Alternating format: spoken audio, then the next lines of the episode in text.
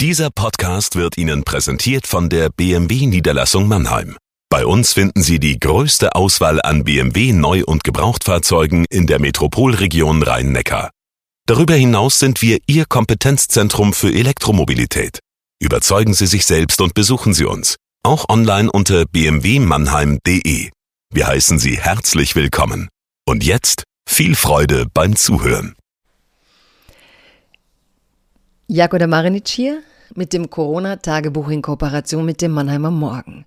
Heute geht's um die Frauenfrage, denn ich glaube, man kann gar nicht laut genug betonen, dass es im Moment sehr wichtig ist, nicht nur über das Coronavirus zu sprechen und wenn wir schon über Wirtschaft sprechen, dann auch sehr viel darüber, was diese aktuelle Krise eigentlich mit der Frauenfrage macht. Das habe ich zum heutigen Thema der Kolumne gemacht, denn ihr habt vielleicht mitbekommen, dass bei SAP die Co-Chefin Jennifer Morgan ausgeschieden ist und eigentlich niemand so richtig begeistert war über die Art und Weise, wie SAP das begründet hat hat. Die Kolumne liest sich so. Liebes Corona-Tagebuch, liebe Leserinnen und Leser, liebe Zuhörerinnen und Zuhörer. Diese Woche hat Bayerns Ministerpräsident Markus Söder vermutlich mehr Interviews über Fußball als über Familie und Frauen gegeben. Denn um die Familie kümmern sich derzeit eher die Frauen als die Politik. Noch. Die Kritik wird immer lauter, zumal Corona das Leben auf Monate hin bestimmen wird. In Krisenzeiten lässt sich so etwas wie ein Ranking leichter aufstellen. Wie wichtig ist was? Seit Wochen mehren sich Artikel, die beschreiben, wie gefährlich die Pandemie für Frauen und die Gleichstellung ist. Den Aufschlag machte ein großartiger Artikel im The Atlantic, der international viral ging. Der, der hieß, das Coronavirus ist ein Desaster für den Feminismus. Die gut belegte These darin, wenn man nicht aufpasst, katapult diktiert der Umgang mit Covid-19 eine Gesellschaft zurück in die 50er.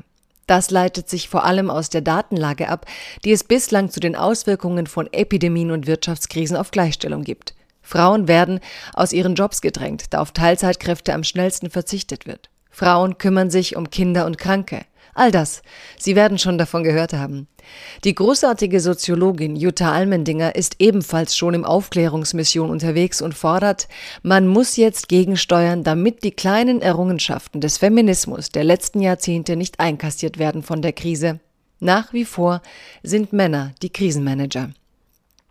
Das zeigt auch eine gestrige Meldung. Nach nur sechs Monaten trennt sich SAP von seiner Co-CEO Jennifer Morgan. Die 48-Jährige spielt das PR-Spiel mit. In Krisenzeiten sei eine Doppelspitze nicht so handlungsfähig wie ein CEO allein. Hm. Doch die Öffentlichkeit schüttelt den Kopf. Die erste Chefin im DAX geht. Der Mann bleibt als Krisenmanager. Der nun alleinige Chef Christian Klein ist, laut Handelsblatt, eher ein Zentralisierer und Vereinheitlicher, während Jennifer Morgan für Unabhängigkeit der Tochterfirmen stand.